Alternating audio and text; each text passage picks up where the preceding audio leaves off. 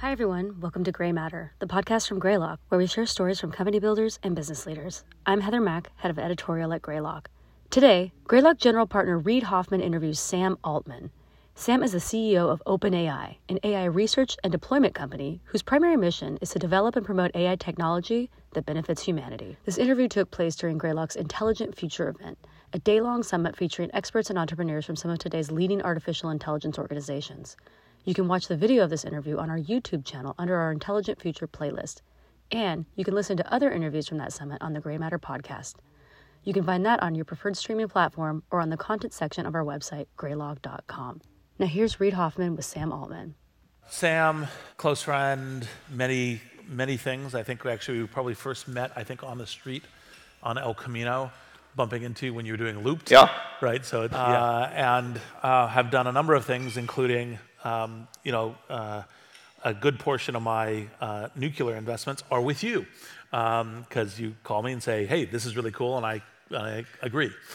So, um, all right, let's start uh, a little bit more pragmatic, but then we'll branch out. So, one of the things I think a lot of folks here are interested in is based off the APIs that very large models will create, what are the real business opportunities?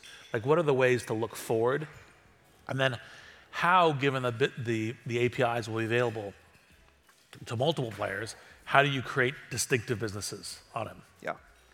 Um, so I, I, think so far we've been in the realm where it's you know you can do like a, an incredible copywriting business, or you can do like a sort of like education service or whatever. Um, but we I don't think we've yet seen the kind of like people go after the like you know trillion dollar like take on Google's.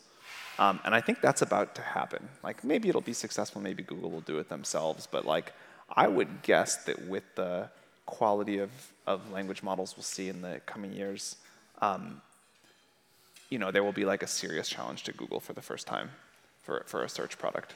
Um, and I think people are really starting to think about like how do the fundamental things change, um, and that's going to be really powerful. Uh, I think that a, a, like a human level chat bot interface that actually works this time around. Like I, I think like you know many of these trends that like we all made fun of were just too early. Like the chatbot thing was good, it was just too early. Um, now it can work, and I think you know having like new medical services that are done through that, uh, where you get great advice, or new education services like this. These are going to be very large companies. Uh, I think we'll get multimodal models in not that much longer, and that'll open up new things. I think people are doing amazing work with sort of agents that can use computers to do things for you, use programs, and this idea of like a language interface um, where you know you say in natural language what you want in this kind of like dialogue back and forth. You can iterate and refine it, and the computer just does it for you. You see some of this uh, with like DALL-E and Copilot in very early ways, um, but I think this is going to be a massive trend, and you know very large businesses will get built um, with this as the interface, and more generally that like these very powerful models will, will be um, one of the genuine new technological platforms, which we haven't really had since mobile. And there's always like an explosion of new companies right after. So that'll be cool. And, and what do you think the key things are, given that the large language model we provided as an API service? What are the things that you think that folks who are thinking about these kind of AI businesses should think about as how do you create an enduring, differentiated yeah. business? So you know, there, there, I think there will be a small handful of like fundamental large models out there that other people build on. Uh, but right now, what happens is, you know, company makes large language model, API, other people build on top of it. And I think there will be a middle layer that becomes really important where uh, I'm like skeptical of all of the startups that are trying to sort of train their own models. I don't think that's going to keep going. But what I think will happen is there will be a whole new set of startups that take an existing very large model of the future and tune it, uh, which is not just fine tuning, like all of the things you can do. I think there will be a lot of access provided to create the model for medicine or using a computer or like the kind of like friend or, or whatever. And then those those companies will create a lot of enduring value because they will have like a special version of they won't have to have created the base model but they will have created something they can use just for themselves or share with others that has this unique data flywheel going that sort of improves over time and all of that. So I think there will be a lot of value created in that middle layer. And what do you think some of the most surprising ones will be? It's a little bit like, for example, you know, a surprise from a couple years ago, and we talked a little bit to Kevin Scott about this this morning as we opened up, which is train on the internet, do code, right? So, so what do you think some of the, the, the surprises will be of you didn't realize it reached that far? I, I think the biggest like systemic mistake in thinking people are making right now is they're like, all right, you know, maybe I was skeptical, but this language model thing is really going to work, and sure, like images, video too, but but it's not going to be generating net new knowledge for humanity. It's mm. just going to like do what other people have done, and you know that's still great. That's still like brings the marginal cost of intelligence very low, but it's not it's not going to go like create fundamentally new. It's not going to go cure cancer. It's not going to add to the sum total of human scientific knowledge, and that is what I think will turn out to be wrong. That most surprises the current experts in the field. Yep. So uh, let's go to science then as the next thing. So talk about the general tooling that really enhances science. What are some of the things, whether it's building on the APIs, you know, uh, use of APIs by scientists, or where, what are some of the places where science will get accelerated yeah. and how? So I think there's two things happening now and then a bigger third one later. Um, one is there are these science dedicated products, whatever, like AlphaFold, and those are adding huge amounts of value, and you're going to see in this like way more and way more. Um, I like I think I, if I were like, you know, had time to do something else, I would be so excited to like go after a bio company right now. Like I think you can just do amazing things there. Um, the anyway, but there's like another thing that's happening, which is like tools that just make us all much more productive. Uh, that help us think of new research directions, that sort of write a bunch of our code so you know we can be twice as productive, and that impact on like the net output of one engineer or scientist, I think will be the surprising way that AI contributes to science that is like outside of the obvious models. But even just seeing now, like what I think these tools are capable of doing, Copilot is an example. There's, you know, be much cooler stuff than that. Um, that will be a significant like change to the way that technological development, scientific development happens. But then, the, so those are the two that I think are like huge now and uh, lead to like just an acceleration of progress. But then the big thing um, that I think people are starting to explore is um, I, I, hesitate to use this word because I think there's one, one way it's used which is fine and one that is more scary. But uh, like AI that can start to um, be like an AI scientist and self-improve. Mm-hmm. Um, and so when like can we automate like can we automate our own jobs as AI developers very first, the very first thing we do? Can that help us like solve the really hard alignment problems that we don't know how to solve? Like that, honestly, I think is how it's going to happen. Um, the the scary version of self improvement, like the one from the science fiction books, is like, you know, editing your own code and changing your optimization algorithm and whatever else. Um, but there's a less scary version of self improvement, which is like kind of what humans do, which is if we try to go off and like discover new science, uh, you know, that's like we come up with explanations, we test them, we think, like we, we tr- whatever process we do uh, that is like special to humans, teaching AI to do that, um, I'm very excited to see what that does for the total. Like, I, I'm, I'm a big believer that the only real driver of human progress and economic growth over the long term is the, the structure, the societal structure that enables scientific progress, and then scientific progress itself. And uh, like I think we're going to make a lot more of that. Well, especially science that's deployed in technology. Say a little bit about how, what uh, I think probably most people understand what the alignment problem is, but it's probably worth four sentences on the alignment problem. Yeah. So the alignment problem is like we're going to make this incredibly powerful system, and like be really bad if it doesn't do what we want, or or if it sort of has you know goals that are uh, either in conflict with ours, um, and many sci-fi movies about what happens there, or goals where it just like doesn't care about us that much. And so the alignment problem is how, how do we build AGI that that does what is in the best interest of humanity? How do we make sure that humanity gets to determine the you know the future of humanity? Um, and how do we avoid both like accidental misuse, um, like where something goes wrong that we didn't intend, intentional misuse where like a bad person is like using an AGI for great harm, even if that's what that person wants, and then the kind of like you know inner alignment problems where like what if this thing just becomes a creature that views us as a threat.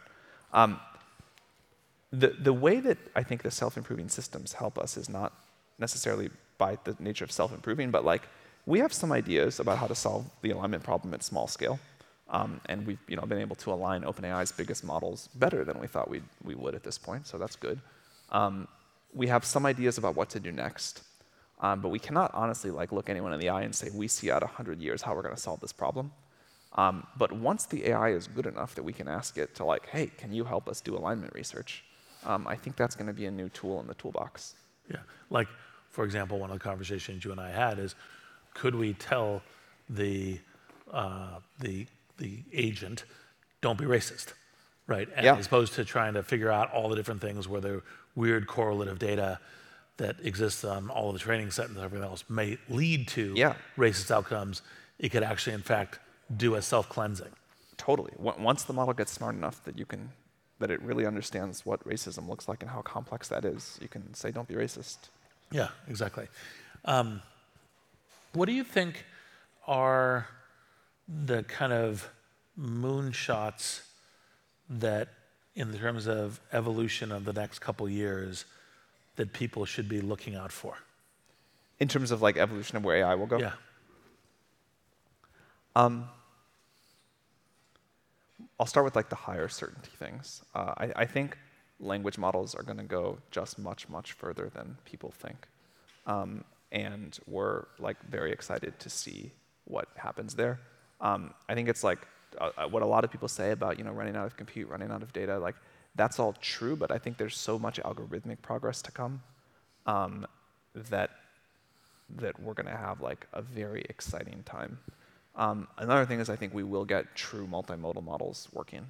And so, you know, not just text and images, but every modality you'd like in one model, e- able to easily like, uh, you know, fluidly move between things. Um, I think we will have models that continuously learn. Uh, so like right now, if you use GPT, whatever, it's sort of like stuck in time that it was trained, and the more you use it, it doesn't get any better, and all of that. I, I think we'll get that changed. Um, so very excited about all of that. Um, and if you just think about like what that alone is going to unlock, and the sort of applications people will be able to build with that, um, that that that that would be like a huge victory for all of us, and just like a like a massive step forward um, and a genuine technological revolution if that were all that happened.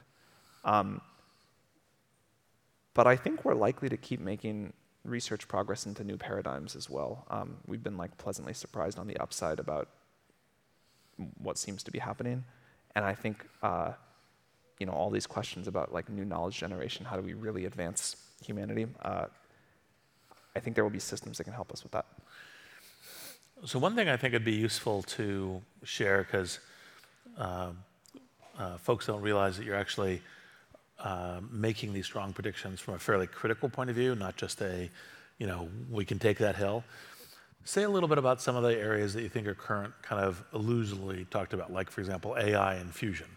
Oh yeah. So I, like one of the unfortunate things that's happened is uh, you know AI has become like the mega buzzword, um, which is usually a really bad sign. I hope I hope it doesn't mean like the field is about to fall apart. Um, but historically, that's like a very bad sign for you know new startup creation or whatever. If everybody is like I'm this with AI, and that's definitely happening now.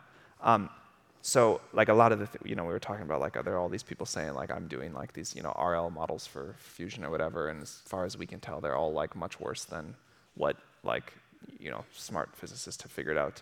Um, I think it is just an area where people are going to say uh, everything is now this plus AI. Many things will be true. I do think this will be like the biggest technological platform of the generation, um, but I think it's like we like to make predictions where we can be on the frontier, understand predictably what the scaling laws look like, or already have done the research where we can say, all right, this new thing is going to work, and, and make predictions out from that way. And that's sort of like how we try to run OpenAI, um, which is you know do the next thing in front of us when we have high confidence, and take 10% of the company to just totally go off and explore, um, which has led to huge wins. And there will be wait like oh, I feel bad to say this. Like I, d- I doubt we'll still be using the transformers in five years. I hope we're not. I hope we find something way better. Um, but the transform has obviously been remarkable. So I think it's important to always look for like, you know, where am I going to find the next, the, the, sort of the next totally new paradigm. Um, and, but I, but I, I think like that's the way to make predictions. Don't don't pay attention to the like AI for everything. Like you know, can I see something working and can I see how it predictably gets better? And then of course leave room open for like the you can't plan the greatness, but sometimes ha- the research breakthrough happens. Yep. So I'm going to uh, ask two more questions and then open it up because I want to make sure that people have a chance to do this uh, broader discussion. Although I'm trying to paint the broad picture so you can get the crazy ass questions as part of this. Um, what do you think? Uh, what do you think is going to happen vis-a-vis the application of AI to like these very important systems, like for example, financial markets? Um, you know, because the very natural thing would be to say, well, let's let's do a high-frequency quant trading system on top of this and other kinds of things. What what is it, is it just kind of be a neutral arms race? Is it, is it, what, how do, how, what, what's your thought in like, it's almost like the Life 3.0 yeah. Omega's point of view? Yeah. Um, I mean, I think it is going to just seep in everywhere. My, my, basic model of the next decade is that uh, the cost of intelligence, the marginal cost of intelligence and, and the marginal cost of energy are going to trend rapidly towards zero, like surprisingly far. And, and those, I think, are two of the major inputs into the cost of everything else, except the cost of things we want to be expensive, the status goods, whatever. And, and I think you have to assume that's going to touch almost everything, um, because these like seismic shifts that happen when like the whole cost st structure of society changes, which happened many times before, um, like the temptation is always to underestimate those. Uh, so I wouldn't like make a high confidence prediction about anything that doesn't change a lot or that where it doesn't get to be applied. Um, but one of the things that is important is it's not like the thing trends either trends all the way to zero. They just trend towards there. Mm-hmm. And so it's like someone will still be willing to spend a huge amount of money on compute and energy. They will just get like unimaginable amount of intelligence and energy. They'll just get unimaginable amounts about that. And so like who's going to do that and where's it going to get the weirdest? Not because the cost comes way down, but the amount spent actually goes way up. Yes. The intersection of the two curves yeah, you know, the thing got 10 or 100, thing got 100 times cheaper in the cost of energy, you know, 100 million times cheaper in the cost of intelligence, and I was still willing to spend 1,000 times more in today's dollars. Like, mm. what happens then? Yep. And then uh, last of the buzzword bingo part of the, the future questions, metaverse and AI. What do you, what do you see coming in this? You know, I think they're like both independently cool things. Mm. It's not like totally clear to me. Yeah. Other than like how AI will impact all computing. Yeah. Well, obviously, computing, simulation environments, agents, possibly edu- possibly entertainment, certainly education, right? Um, you know, like an AI tutor and so forth. Those those would be baseline. But the question is: Is there anything that's occurred to you that's? I I would bet that the metaverse turns out in the upside case, the, which I think has a reasonable chance of happening, in the upside case, the metaverse turns out to be more like something on the order of the iPhone, like a new, hmm. a new container for software, and you know, a, a, new way, a new computer interaction thing. And AI turns out to be something on the order of like a legitimate technological revolution. Um, and, and, so I think it's more like how the metaverse is going to fit into this like new world of AI than AI fit into the metaverse. Mm-hmm. But low confidence. But TBD. All right. Questions? Hey there. How do you see uh, technologies, uh, foundational technologies like GPT-3 affecting um, the pace of life science research specifically? Um, you can group in medical research there and, and sort of just quickening the iteration cycles. And then what do you see as the rate limiter in life science research and sort of where we won't be able to get past because they're just like laws of nature yeah. something like that? Um, so I, I, think the currently available models are kind of not good enough to have like made a big impact on the field. At least that's what like most like life sciences researchers have told me. They've all looked at it and they're like, it's a little helpful in some cases. Um, there's been some promising work in genomics, but like stuff on a benchtop hasn't really impacted it. I think that's going to change, and I think uh, this is one of these areas where there will be these like you know new hundred billion to trillion dollar companies started, and those those areas are rare. But like when you can really change the way that, if if you can really make like a you know future of pharma company that is just hundreds of times better than what's out there today, that that's going to be really different. Um, as you mentioned, there still will be like the rate limit of like bio has to run at its own thing, and human trials take however long they take, and that's so I think an interesting cut of this is like where can you avoid that? Like where are the the synthetic bio companies that I've seen that have been most interesting are the ones that find a way to like make the cycle time super fast, um, and that that benefits like an AI that's giving you a lot of good ideas, but you've still got to test them, which is where things are right now. Um, I, am a huge believer for startups that like the thing you want is low costs and fast cycle times. And if you have those, you can then compete as a startup against the big incumbents. Uh, and so like I wouldn't go pick like cardiac disease as my first thing to go after right now with like a, this kind of new kind of company. Um, but you know, using bio to manufacture something, that sounds great. Uh, I think the other thing is the simulators are still so bad. And if I were an a, if I were a bio meets AI startup, I would certainly try to work on that somehow. When do you think the AI tech will help create itself? Oh, it's almost like self improvement will help make the simulator significantly better. Um, people are working on that now. Uh, I, I, don't know quite how it's going, but you know, there's very smart people are very optimistic about that. Yep. Other questions? And I can keep going on questions. I just want to make sure you guys had a chance of this. Ah, here. Yes. Great. Uh, Mike is coming.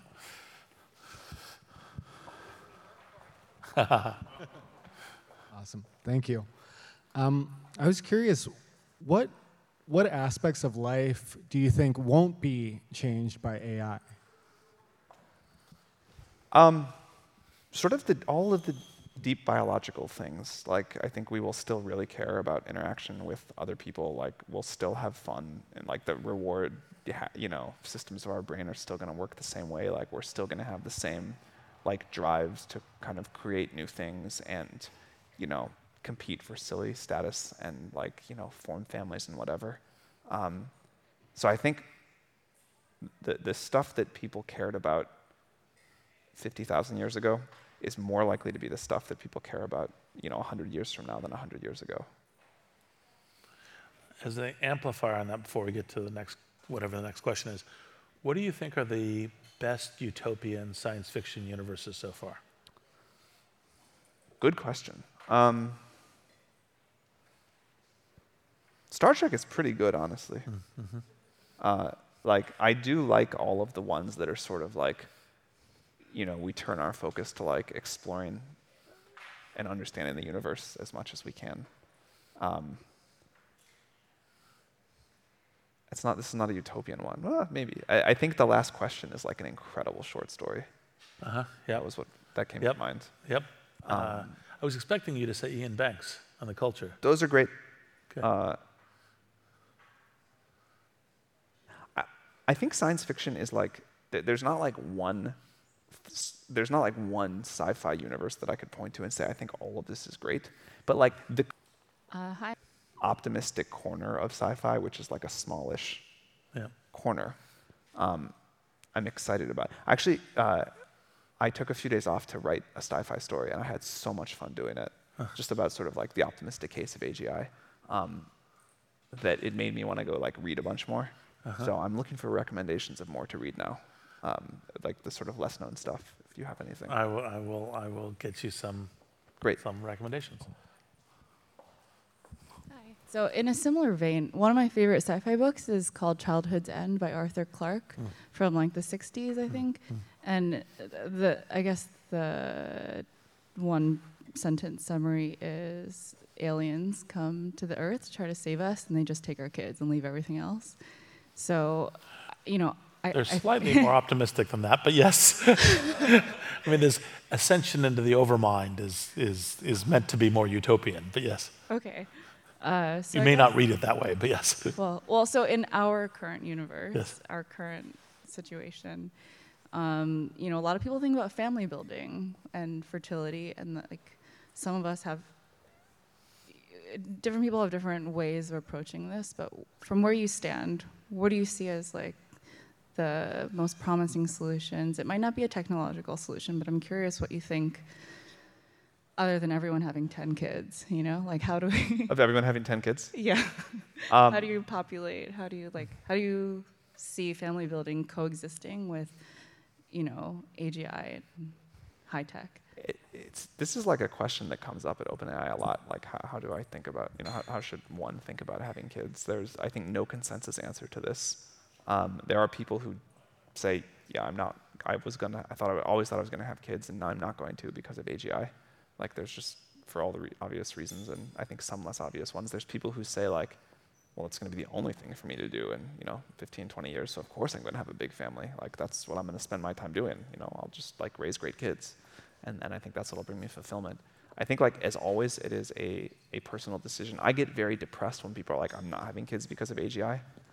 Uh, the EA community is like, I'm not doing that because they're all going to die. The kind of like uh, techno optimists are like, well, it's just like, you know, I want to like merge into the AGI and go off exploring the universe and it's going to be so wonderful and I, you know, just I want total freedom. But I think like all of those I find quite depressing. Um, I think having a lot of kids is great. I you know want to do that now more than I did, even more than I did when I was younger, and I, I'm excited for it.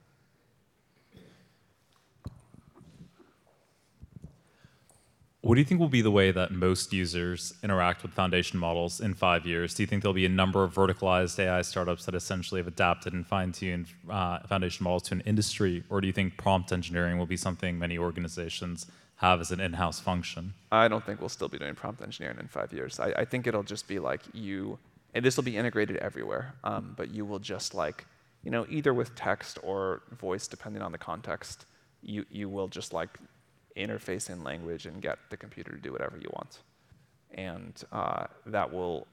You know, apply to like generate an image where maybe we still do a little bit of prompt engineering, but you know, it's kind of just going to get it to like go off and do this research for me and do this complicated thing. Or just like you know be my therapist and help me figure out how to make my life better. Or like you know go use my computer for me and do this thing or or any number of other things. But i think the fundamental interface will be natural language let me actually push on that a little bit before we get to the next question which is i mean to some degree just like we have a wide range of human talents right now uh, and taking a look for example at DALL-E when you have like a a great visual thinker. They can get a lot more out of DALL-E because they know how to think yeah. more. They know how to iterate the loop through the, the test.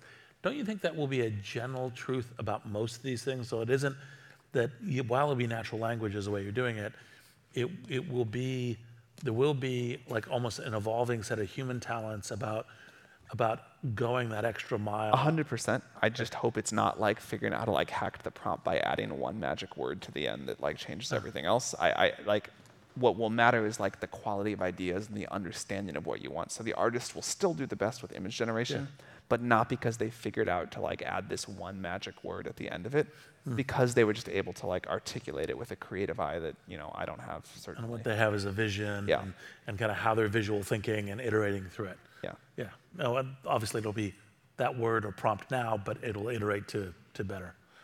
All right. Uh, at least we have a question here. Hey, thanks so much. Um, uh, I think the, the, term AGI is used, uh, thrown around a lot, and um, sometimes I've noticed in my own discussions, like the sources of uh, confusion has just come from people having different definitions of AGI, and so it can kind of be the magic box where everyone just kind of projects their their ideas onto it. And I just want to get a sense from you, what like how do, how do you think you know? How would you define AGI, and how do you think you'll know? Uh, yeah, when I we, should have defined that earlier. It's, it's, a great point. I think there's like a lot of valid definitions to this, but uh, for me, um, AGI is basically the equivalent of a median human that you could like you know hire as a coworker. Um, so and then they, they could like say do anything that you'd be happy with a remote coworker doing, like just behind a computer, um, which includes like you know learning how to go be a doctor, learning how to go be a very competent coder. Like there's a lot of stuff that a median human is capable of getting good at. And I think one of the skills of an AGI is not any particular milestone, but the, the meta skill of learning to figure things out and that it can go decide to get good at whatever you need. Um, so for me, like that's that's kind of like AGI. Uh, and then super intelligence is when it's like smarter than all of humanity put together.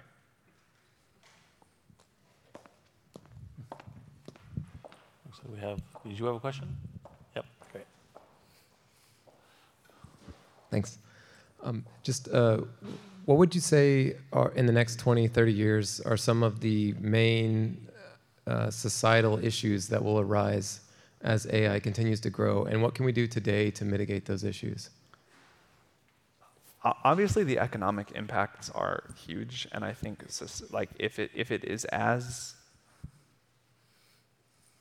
divergent as I think it could be for like some people doing incredibly well and others not, uh, I think society just won't tolerate it this time. And so figuring out when we're going to like disrupt so much of economic activity, and even if it's not all disrupted by 20 or 30 years from now, I think it'll be clear that it's all going to be. Um, what like what is the new social contract? Like how to, my, my guess is that the things that we'll have to figure out are how we think about fairly distributing wealth, um, access to AGI systems, which will be like kind of the commodity of the realm, and governance, like how we collectively decide what they can do, what they don't do, things like that. Um, and I think figuring out the answer to those questions is, is going to just be huge. I'm optimistic that people will figure out how to spend their time and be very fulfilled. Um, I, I, think people worry about that in a little bit of a silly way. I'm sure what people do will be very different, but we always solve this problem. Um, but I do think like the concept of wealth and access and governance, those are all going to change, and how how we address those will will be huge.